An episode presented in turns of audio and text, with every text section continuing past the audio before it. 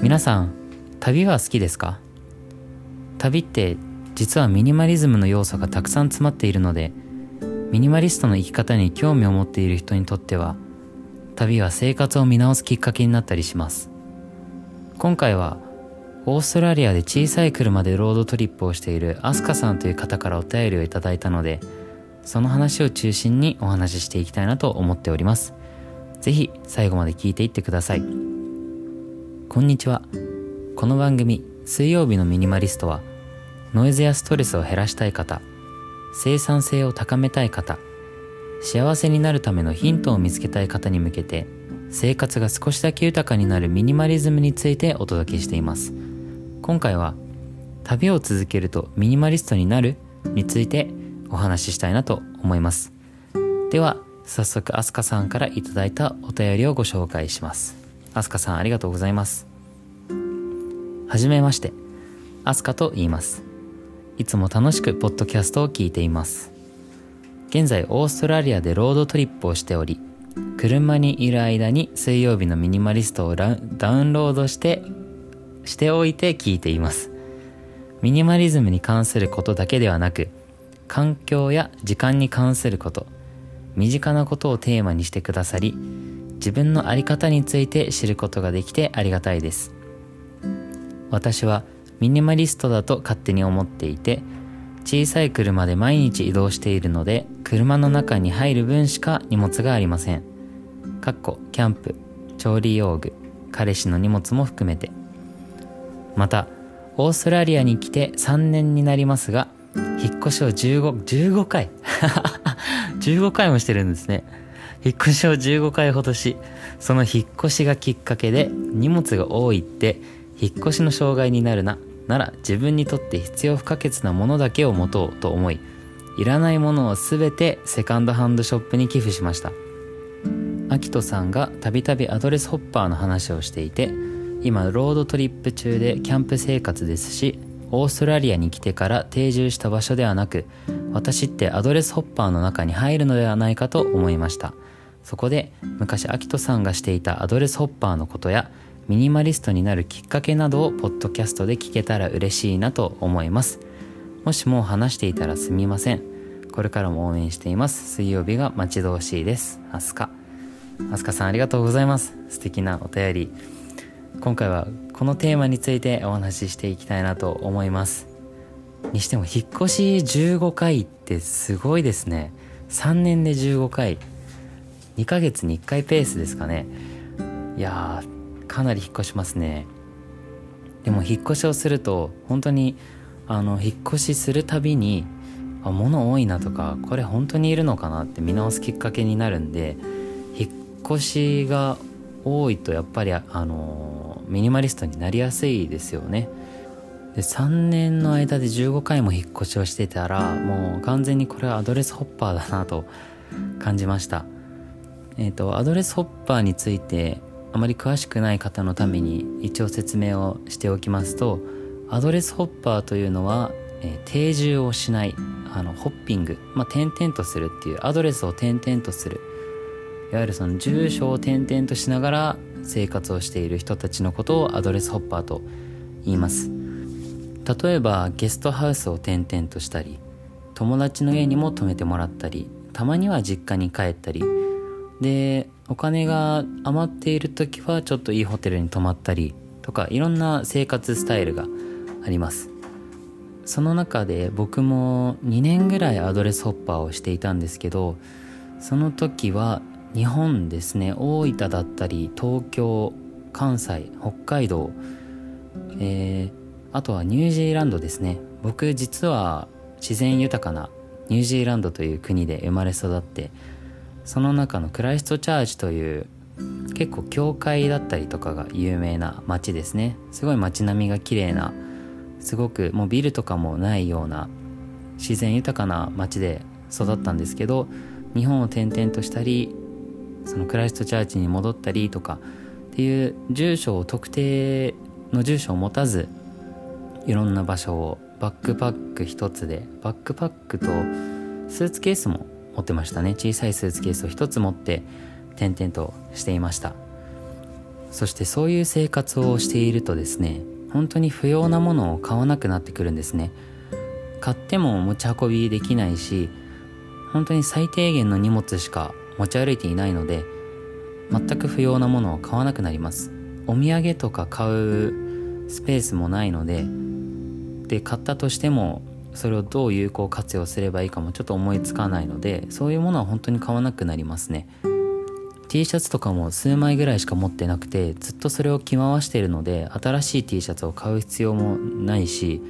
その誰かに見せびらかすための T シャツとか、まあ、服とかもいらないんでずっと同じのを着てましたね。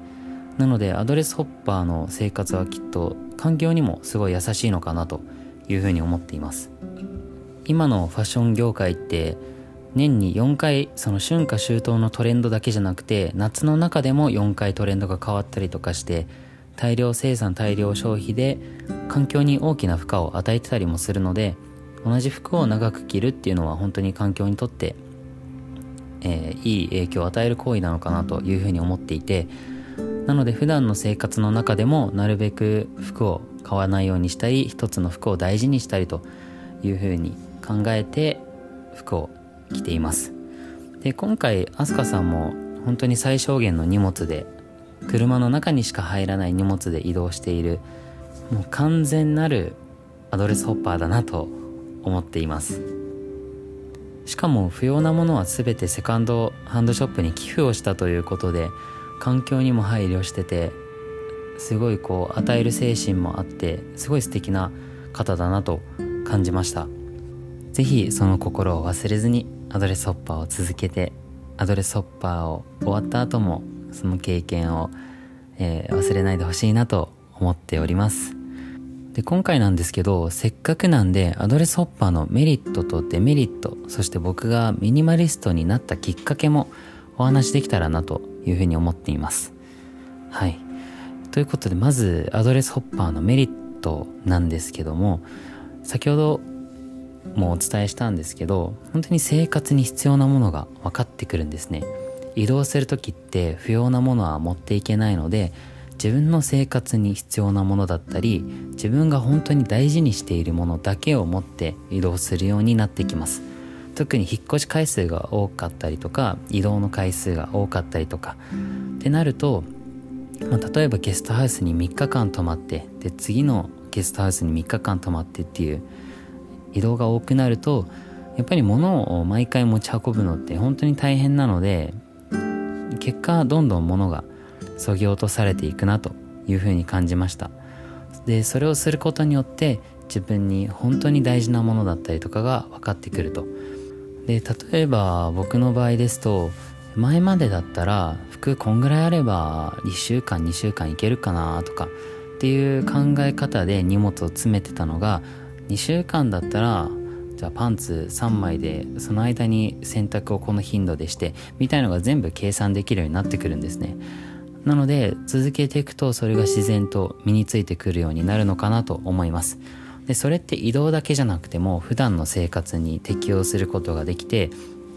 自分のその生活スタイルだったら何枚の服が必要ででどういうルーティンを過ごしてでその生活の中でどういう時に選択をしてみたいのが明確になってきます。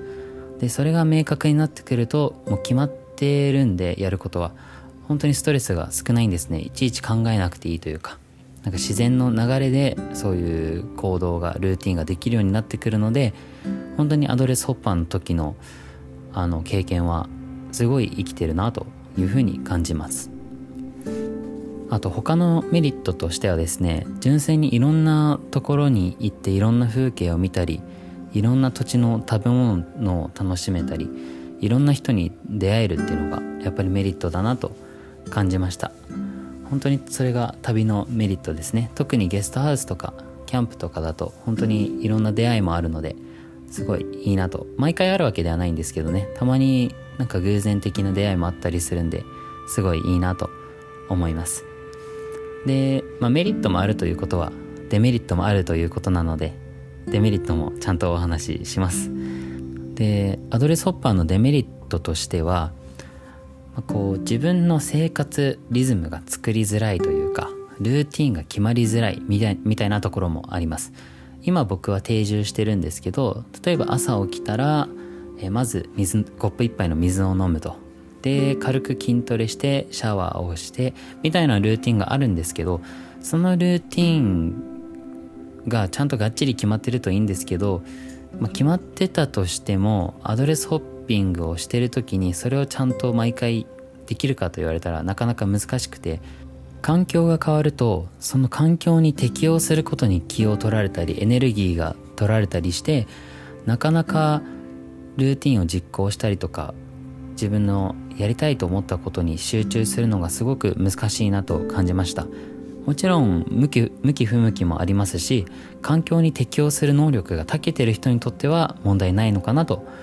思っています。ただ僕の場合ですとアドレスホッピングを続けすぎるとなかなかこうルーティンを確立していくのがすごく難しいなと感じました。はい。最後にですね僕がミニマリストになったきっかけをお話ししたいなと思います。僕がミニマリストになったきっかけは実は同じく引っ越しです。引っ越しを繰り返していくたびに物がどんどん減っていった。こんなに物はいらないのかなというふうに思っていったのがきっかけでそのタイミングでアメリカのそのミニマリストたちがこういろいろ出てきてたタイミングなんですね。今で言うと6年前ぐらいですかね。でその時にその人たちの生活を見てあ自分が求めたのはこういう考え方だこういう生活だということでミニマリストを始めました。で僕も引っ越し実は多くてですねニュージーランドから日本に来た時に、まあ、一つの引っ越しというか大きな引っ越しで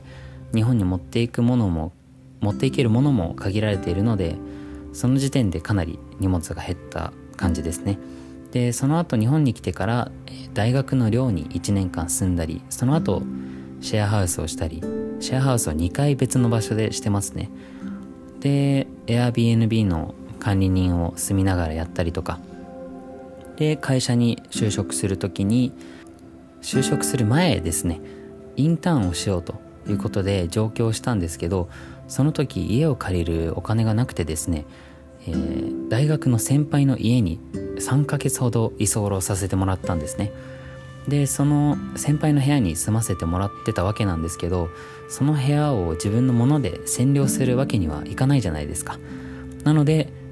なんかあの物を買わず増やさず先輩に迷惑をかけないようにするという形で物をあまり買わないようにしてました。でその後、えー、先輩の家にずっといるのも悪いのでインターン先の会社の上司の家にも泊めてもらいました。住んでましたでその後シェアハウスをしてその後アドレスホッパーになってとこうだんだん引っ越しをしていくたびに物が減っていったという形ですね。でそのタイミングでずっとアメリカの方たちのミニマリストの方たちの考え方だったりブログだったりをずっと見て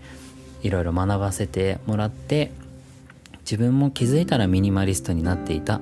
という形になります。もうちょっと詳しい話はまた別のポッドキャストで話そうかなと思っているのでその時また聞いてください、えー、今回はここら辺で終わろうかなと思います。最後まで聞いてくださりありがとうございます、えー、ぜひ、えー、少しでもいいなと思っていただけたら登録ボタンフォローあとは星5だったりいいねだったりくれたら嬉しいです。水曜日のミニマリストは毎週水曜日に生活が少しだけ豊かになるミニマリズムについてお話ししています。ミニマリストになろうと思っていなくてももしかしたら何かヒントがあるかもしれません。何か一つでもためになったなと思っていただけたら嬉しいです。ではまた来週お会いしましょう。